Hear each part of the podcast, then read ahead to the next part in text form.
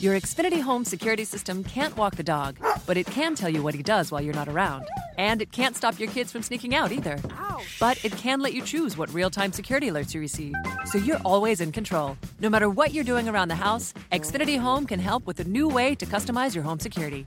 And it was named the best professionally installed home security system by CNET. Click, call 1 800 Xfinity, or demo in your local Xfinity store today. Xfinity Home. Simple, easy, awesome. Restrictions apply, not available in all areas.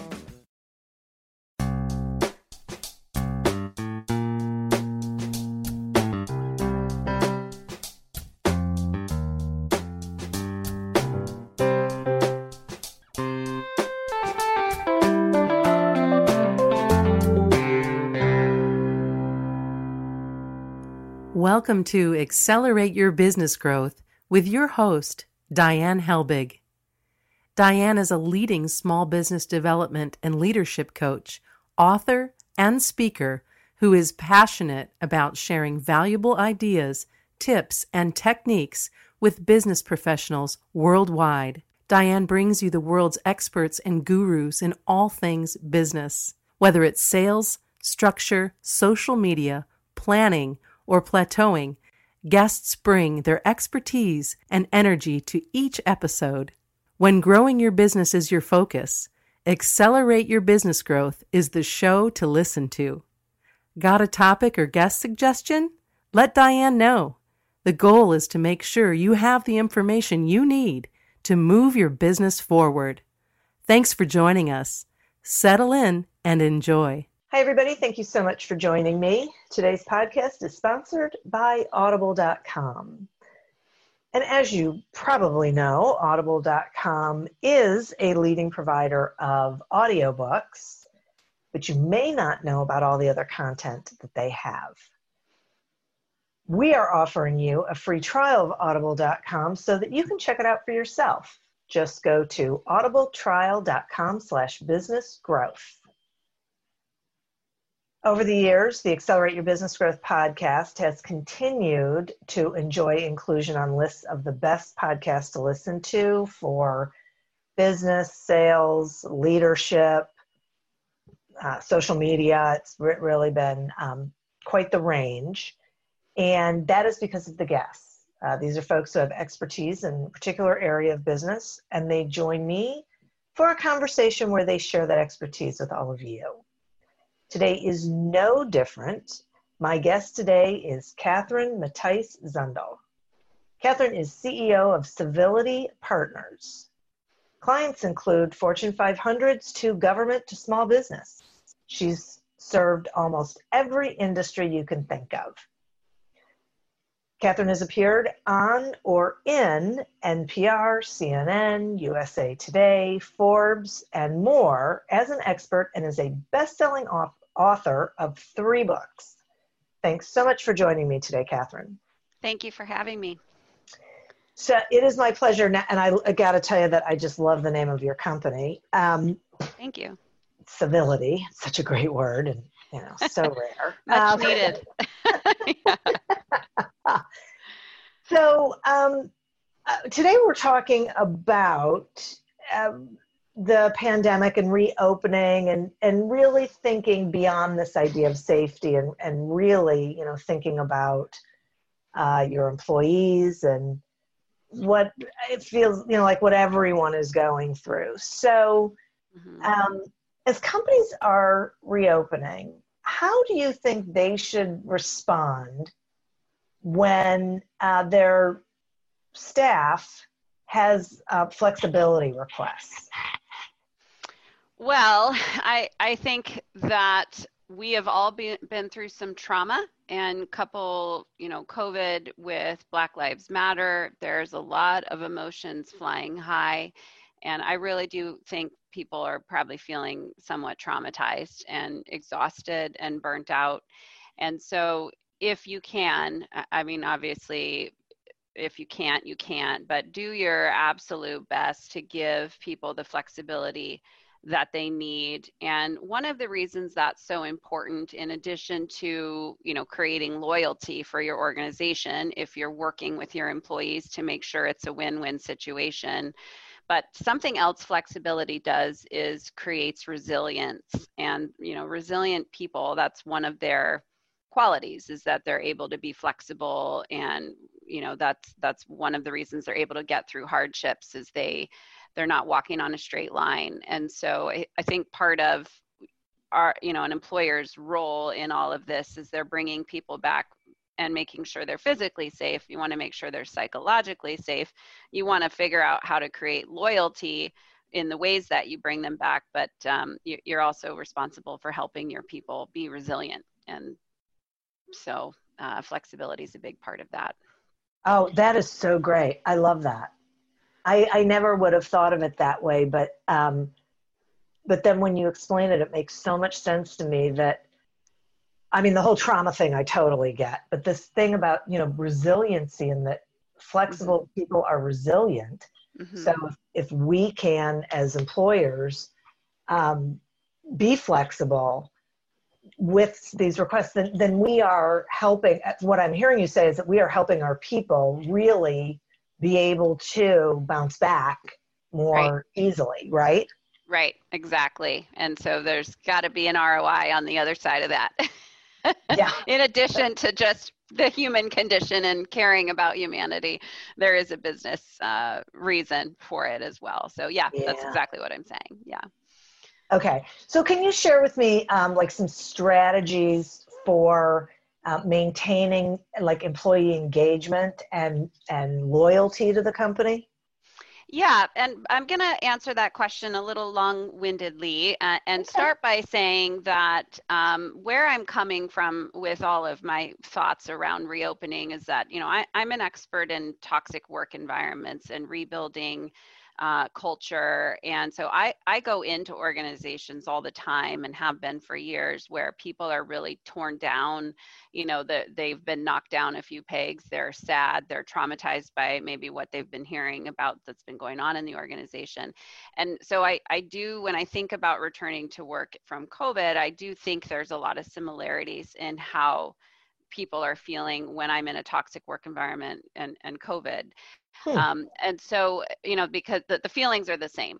And so the, I'm just going to share some of what I think you need to do when you're rebuilding a toxic culture because I think it applies. So, step one is to have lots of two way communication and understand what it is that your employees need from you. And, you know, I've learned over the years that managers aren't really very uh, good at having kind of emotional conversations you know it's it's all very performance based and numbers based etc so in addition to maybe doing some surveys or some focus groups with your employees uh, your managers really need to you know have some important conversations with their employees about what they need how they're feeling um, how can the manager help and those conversations need to start at the top and go all the way down to the bottom. So that's step number one is to just you know have some two-way conversation and collaboration.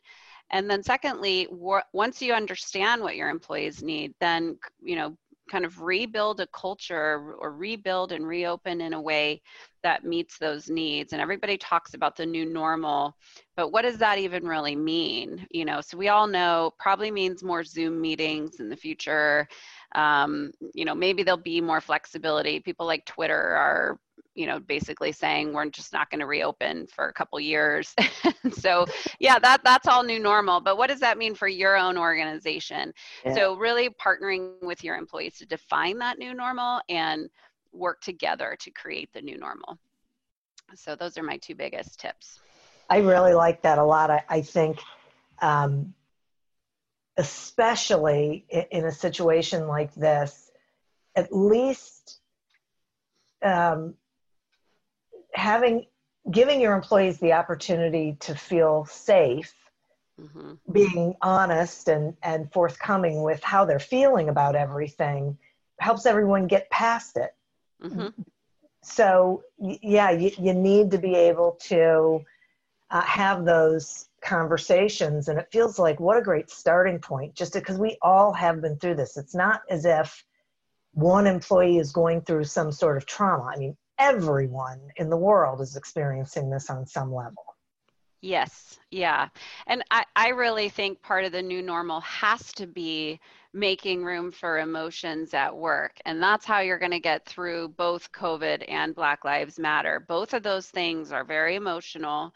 And, you know, prior to this, emotions at work are not okay. You're not supposed to cry at work. You know, you look like the weak link, especially women who cry. I know I've talked to many women who have cried and then they're apologizing to me about it. And I'm like, it's fine, cry. You know, you have emotions.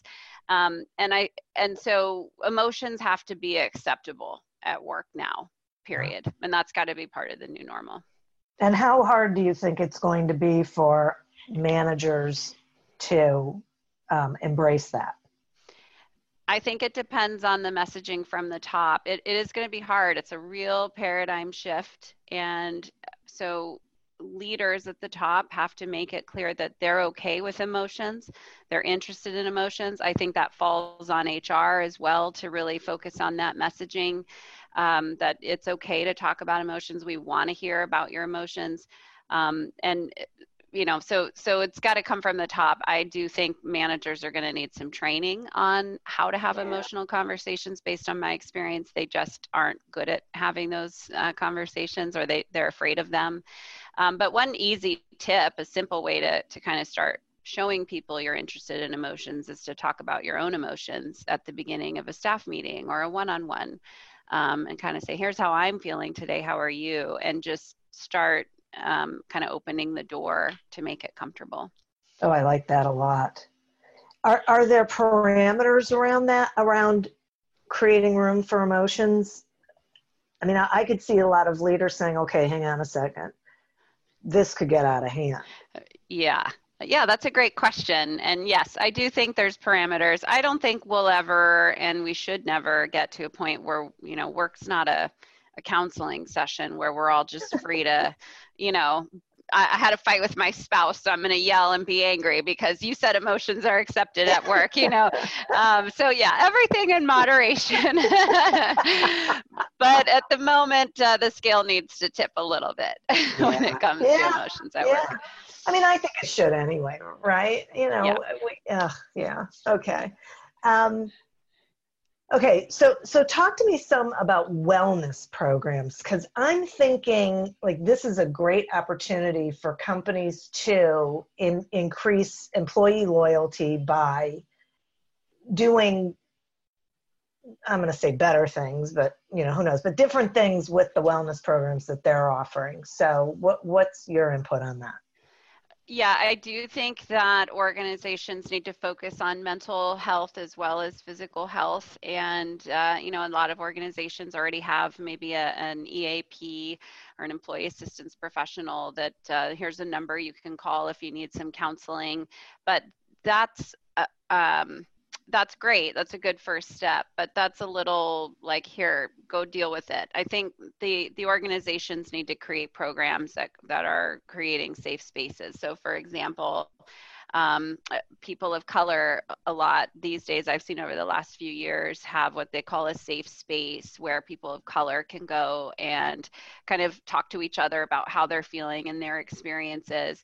And so you could do something like that where you're, having safe space for sort of mental health or, or around covid or around stress.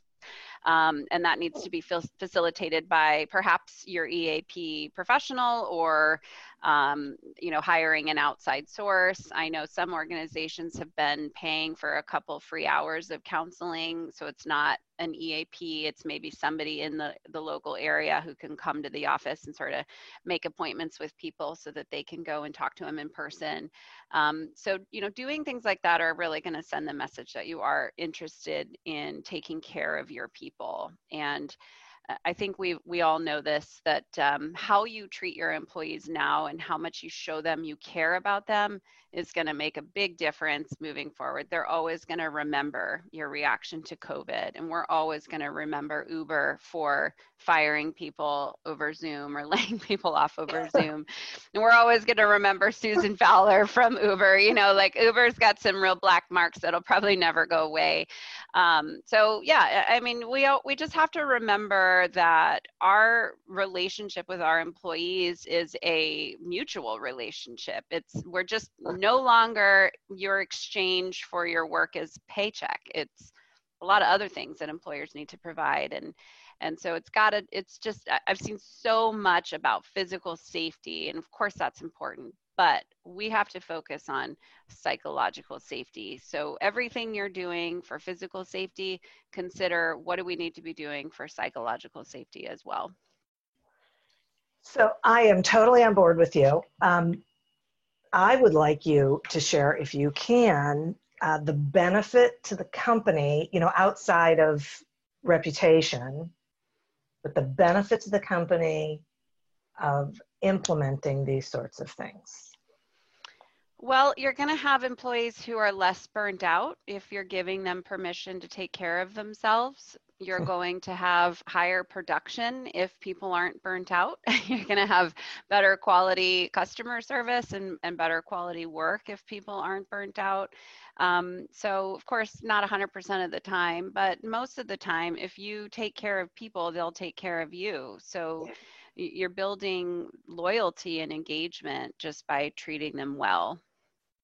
And one of the things that I, I think people have to realize is so it, it's it's what you were talking about before that everyone has been through some sort of trauma and so they're bringing that uncertainty and fear and stress and all of those um, sorts of negative you know mm-hmm. emotions to work with them so if you mm-hmm. can provide them with you know mental health resources you're giving them the opportunity to relieve themselves of that which then as you said you know allows them to be more productive focus on work maybe even feel that at least at work there's safety yeah, exactly. And you know, there there was always pre-COVID uh, stigmas around depression or mental health, and I know we've you know as a society have worked hard to try to eliminate some of that stigma.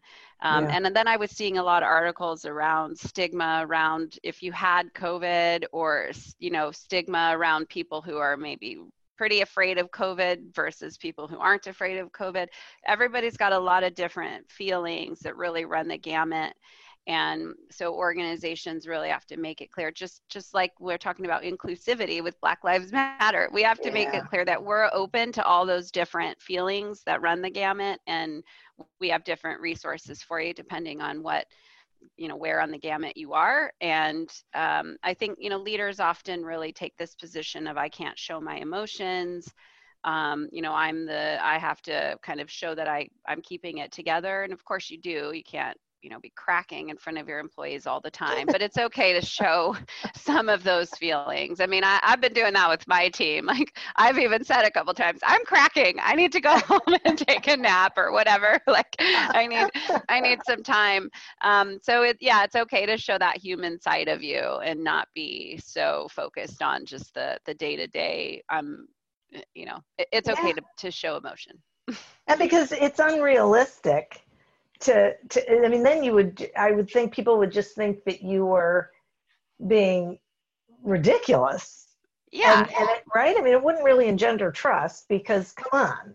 Th- yeah you is, can't build rapport if with yeah. someone who doesn't appear to have any emotions yeah. Yeah right. Okay. Uh, i'm going to take a quick sponsor break and then i have some more questions for you. Accelerate Your Business Growth podcast is happy to be sponsored by Audible.com.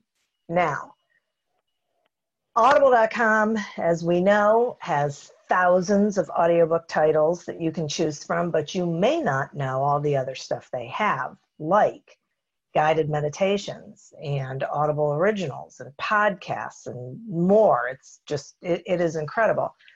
Um, and the cool thing is, is that all that stuff is in one place. So you don't have to be switching programs to get the, the audio content that you are looking for.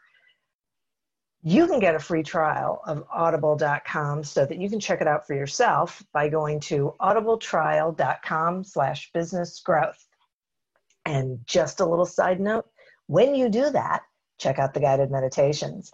They're pretty great. And right now, I think many of us could be using them. So, you read my mind. That's what I was thinking. right? It's so great. Uh, today we are speaking with Catherine Mattice Zundel about a reopening plan centered on your employees. Okay. Um,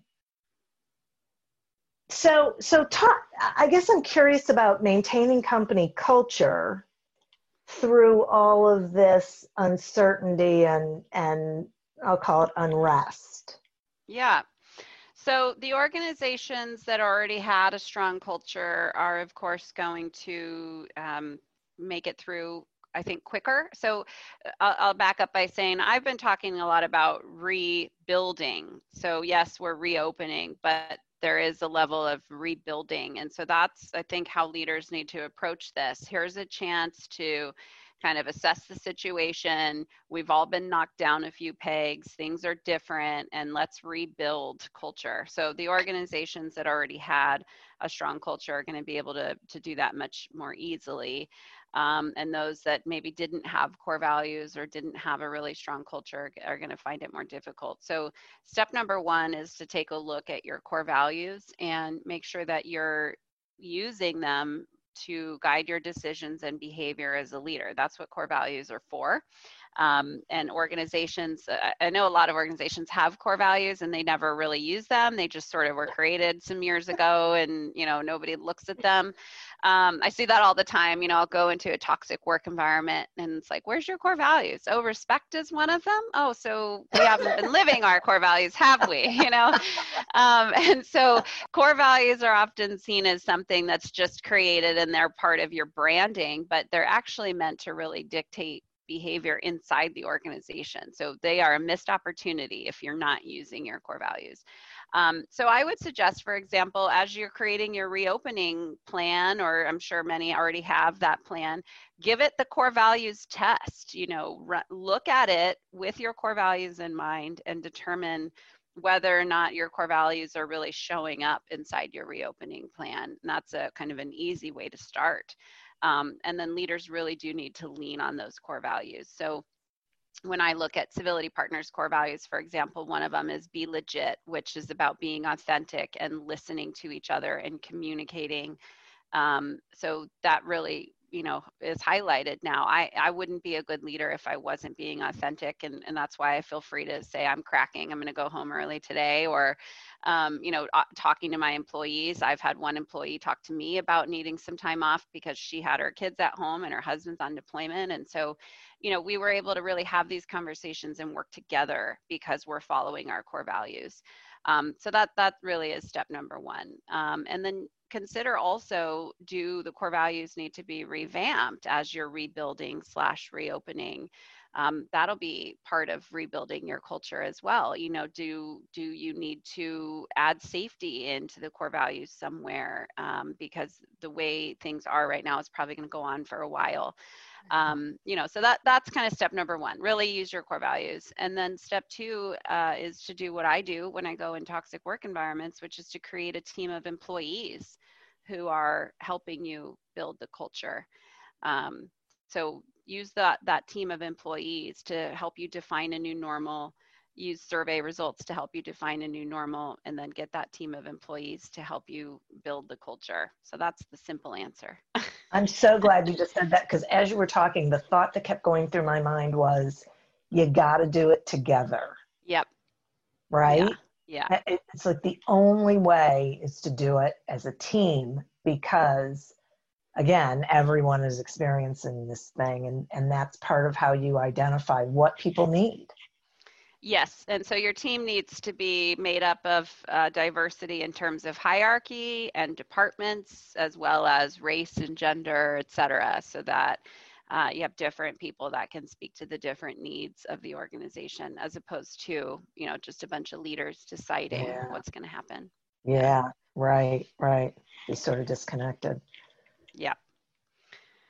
Okay. So, I mean, yes. there's there's a lot of tips around, you know, building culture. We could talk about that all day, but I, I, guess the bottom line is, you know, culture is something that's tangible, and, and many organizations don't understand that, and that's how it gets away from them, and and how they end up calling someone like me. Um, and so, you know, just like you would create a series of steps or a strategic plan for increasing your market share or any of the other things you're doing, you know, create a series of steps or a strategic plan for building culture. So that that belongs, culture belongs in in your strategic plan uh, with all those other more, you know, business types of things that we already have in our strategic plans. Yeah, I like that a lot because it gives it intention. Yep. Yeah. Yeah. Um, is there training that employees are going to need uh, when they start going back or as they are going back to work? Yes. So you're going to have to do your safety training, of course. Uh, at least here in my county, you're required to do training before people come back.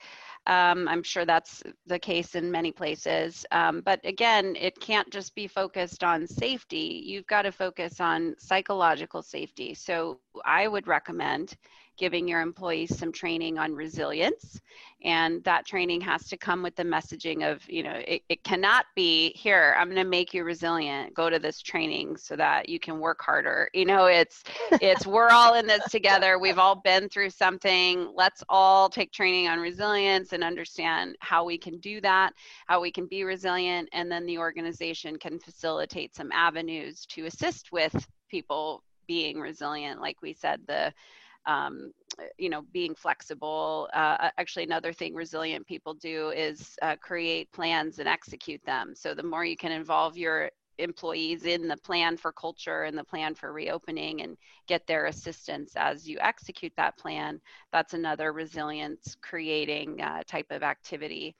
So, um, and also community resilient people lean on their community to get through hard times. So you can certainly create that inside your organization as well. Um, so yeah, training on on being resilient and then delivering some opportunities for people to engage in resilience building activities is one. As we said, managers need training on having emotional conversations, perhaps emotional intelligence. Uh, I think everybody in an organization would do well to have some training on uh, emotional intelligence and uh, self awareness because a big part of getting through any sort of stress that you're feeling is to really understand where that stress is coming from, you know, be able to understand your own emotions and how you're really feeling so that you can work to resolve those feelings. Um, so, you know, again, training around emotions. So, um, yeah, I, I, really think that the training needs to go beyond just that that safety, wear your mask and be six feet apart.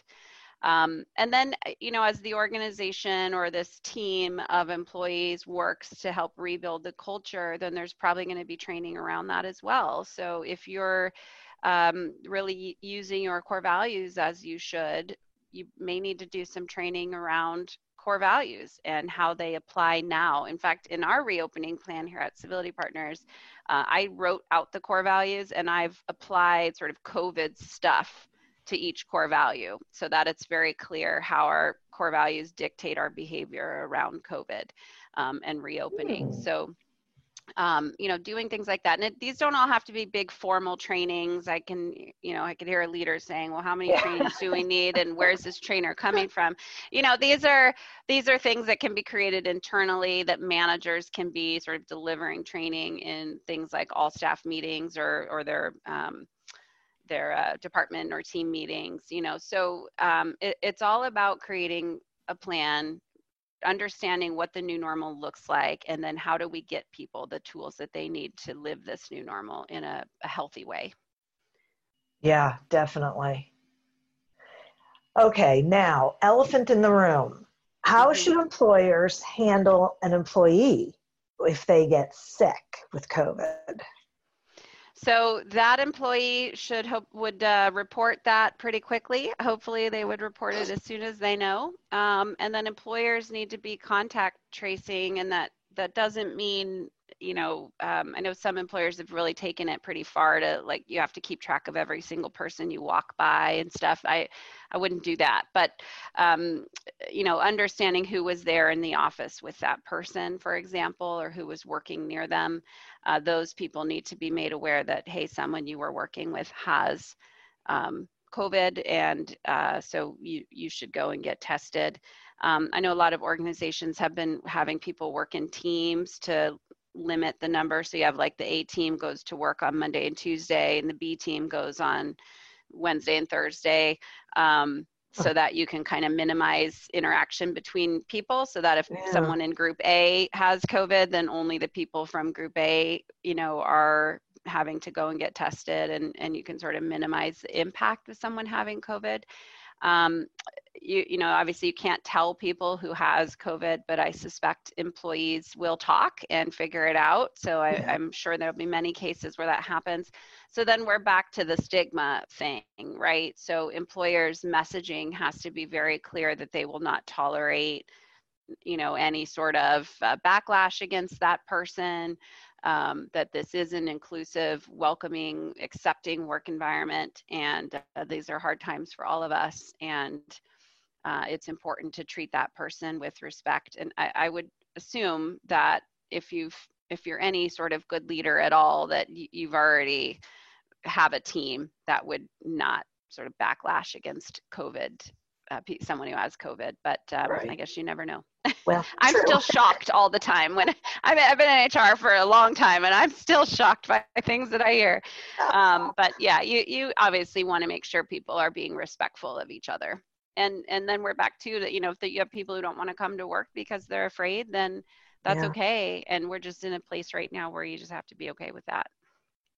Yeah, I'm so glad that you just said that because I think that's uh, it just feels like it's been such a weird, tricky thing where, you know, some people are accused of um, being slackers, you know, and taking mm-hmm. advantage of the situation, and um, and other people have, you know, genuine fears about it. They they might have people with immune uh, compromised immune systems in their families, and mm-hmm. and whatnot, or you know that their kids are still home or are not going to be going back to school full time. It feels yep. like th- this thing is it, it, everything is so interconnected that we have to be understanding and flexible and tolerant.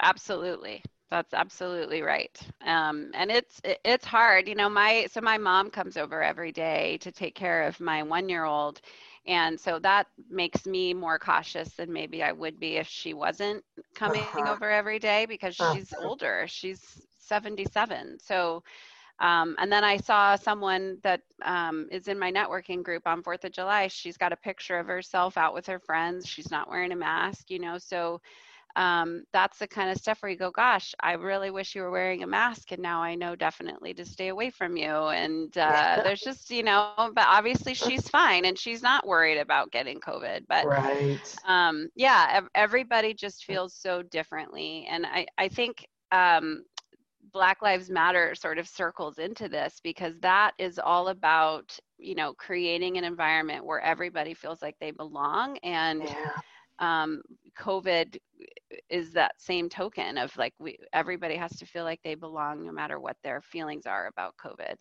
Um, yeah, it's this is a weird time. No Gosh, doubt about it. Sure is. And so let's talk about Black Lives Matter for a minute because because it isn't just COVID. It it is that this um, you know social unrest. Uh, things are changing, thank God. Uh, in my opinion, you, you know that that we're but but are there things employers can do to or should they are there things they should do to facilitate conversations and dialogue?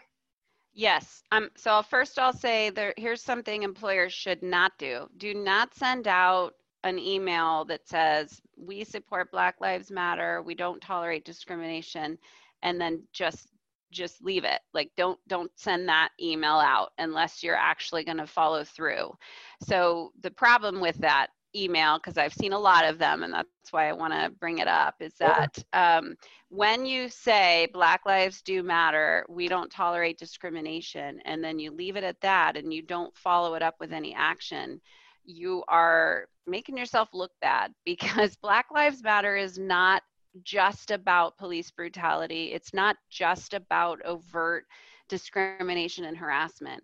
It's about the systemic social problems. You know, there are deep ingrained problems in our society. For example, uh, lots and lots and lots of research on the fact that people who have kind of a, a African American name on their resume get less callbacks. Period. End of story. There's no research article I've ever read that says any different. So that's the kind of stuff that Black Lives Matter is about, really, yeah. you know. And so when you just say, I don't tolerate discrimination and Black Lives Matter, you're missing the point. point and yeah. so it, it, makes you look bad um, and i've had some of my clients where the i've been trying to kind of poke on the leaders a little bit you got to start moving in a certain direction with this. Well i'm not racist. Everybody knows i you know i'm not a racist. Well that's not what i'm saying. Nobody's saying right. you're a racist. Um, i'm saying you have to participate in the social movement here because it's the right thing to do. So with that said um, one thing that white people tend to do, and I and I'm white, um, is that uh, they sort of say, "Oh my gosh, there's a problem. It hurts me that black people are hurting. Let me fix it." and let me do some stuff. So we're going to do a diversity training or, you know, I'm going to I don't know, they, they start like taking action without really taking a step back and analyzing the situation first. So um, really the first thing leaders need to do is spend some time discovering and communicate about the fact that they're doing that so it doesn't look like they're not doing anything you know so it could be you could be sending out an, an email for example or saying at your all staff meetings um, right now we need to really understand what's happening and what role we play in what's happening. I'm doing some research or i have a, a culture team who's doing some research and and we're going to really understand a plan um, and really create a clear and tangible plan that you can um, sort of measure and monitor before just jumping in. So I've been getting a lot of requests mm. for diversity training. It's like, well, I don't want to do that training unless you it's part of a bigger picture plan. Yeah. um, right. So so that's the first step, and you know certainly if you have employees who are uh, actually any person of color, it doesn't just not just black, but you know figure out a way to talk with them about how they're feeling, and they may not want to tell you anything. They they may um, feel like I've been spending my whole life educating white people. I'm done. I don't want to tell you how I'm feeling or what I need. And that's okay. There's some people who feel that way. There's others who are very happy to tell you how they're feeling and what they need. So um, you, are going to get both ends of the spectrum on that, but um, that's a good start as well. What, you know, and don't be afraid to talk to your Black employees about their experiences in your workplace. They're going to tell you things that have happened that you're going to be appalled by. And it's not because anybody was purposely discriminating against them or going out of their way. It's just that, you know, it's our implicit bias at work. Um, so they, you know, you, you've got to figure out what are they going through and then what do I need to do to resolve that and make them feel like they belong. Wow, that's really great. Thank you so much for that. Yeah. I, I really think uh, it's it's really a time to listen mm-hmm. without any preconceived ideas. Just listen, because the one thing that I notice is, and I'm white, that that a lot of white people say you know think that things are being blown out of proportion. And it's like you haven't walked in those shoes. Like you have no idea. So how about if you just listen and uh, you know i like this discovery idea. I like getting educated and you know being uh, you know asking the question and being open to whatever the answer is. Because the only way we're going to be able to move forward from this and heal the you know this country Yes. So yeah, spend a lot of time educating yourself. We're reading a couple different books right now. We we just started White Fragility here at um, Civility Partners, so we're kind of doing a, a, book club with my team. We're going to read a couple chapters and then talk, and then read a couple chapters and talk.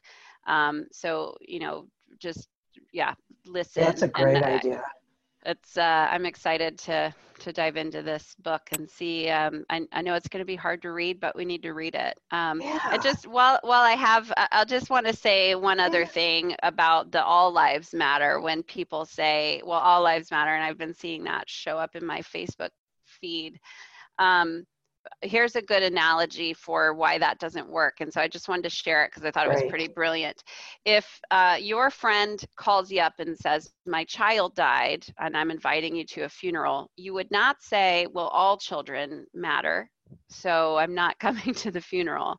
Because yes, all children matter. But in that moment, then your friend needs you and your support. And I think that's a, a good metaphor or analogy Yeah. that um, you know when people say all or black lives matter we're not saying other lives Right. don't matter we're just saying right now black people need some tender loving care um, and we need to focus on them so just wanted And they haven't been that. treated like their lives matter, and white people have. So, exactly yeah, I know. Ugh, yeah. Okay. ah i can feel myself getting angry No, I'm just telling you. It makes me just, oh, what a just, you know, okay. I have to take a deep breath.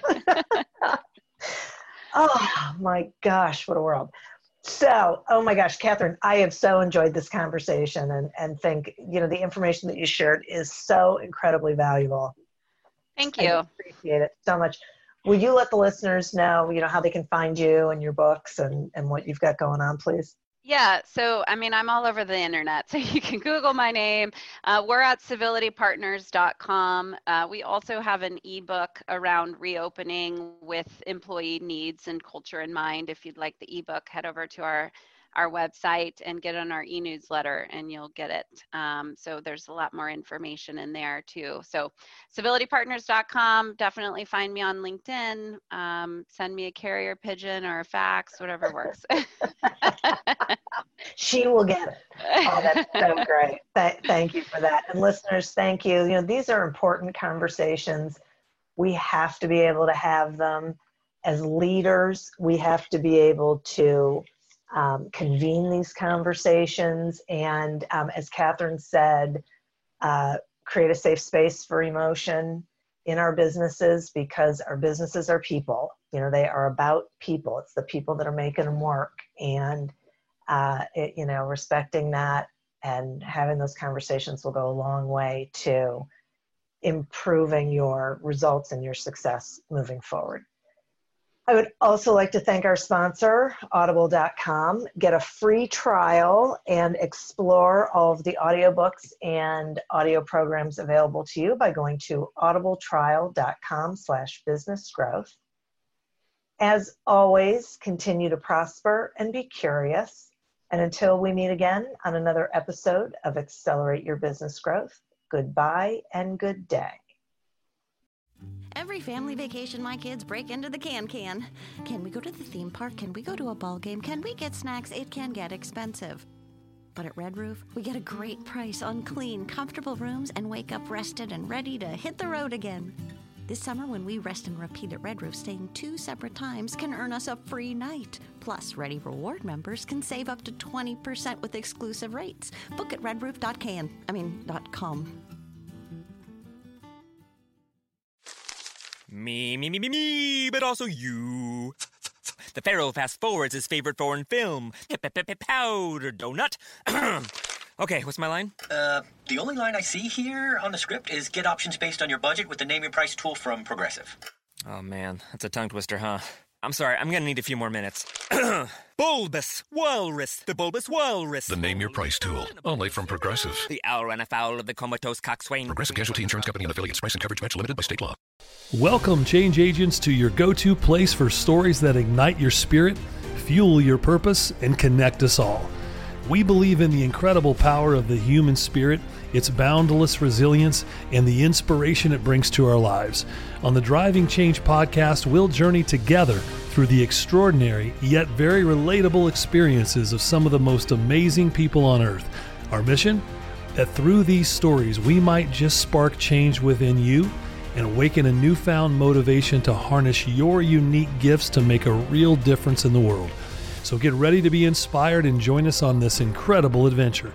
You can find the Driving Change podcast on Apple Podcasts, Spotify, iHeartRadio, or wherever you love listening to your favorite podcasts.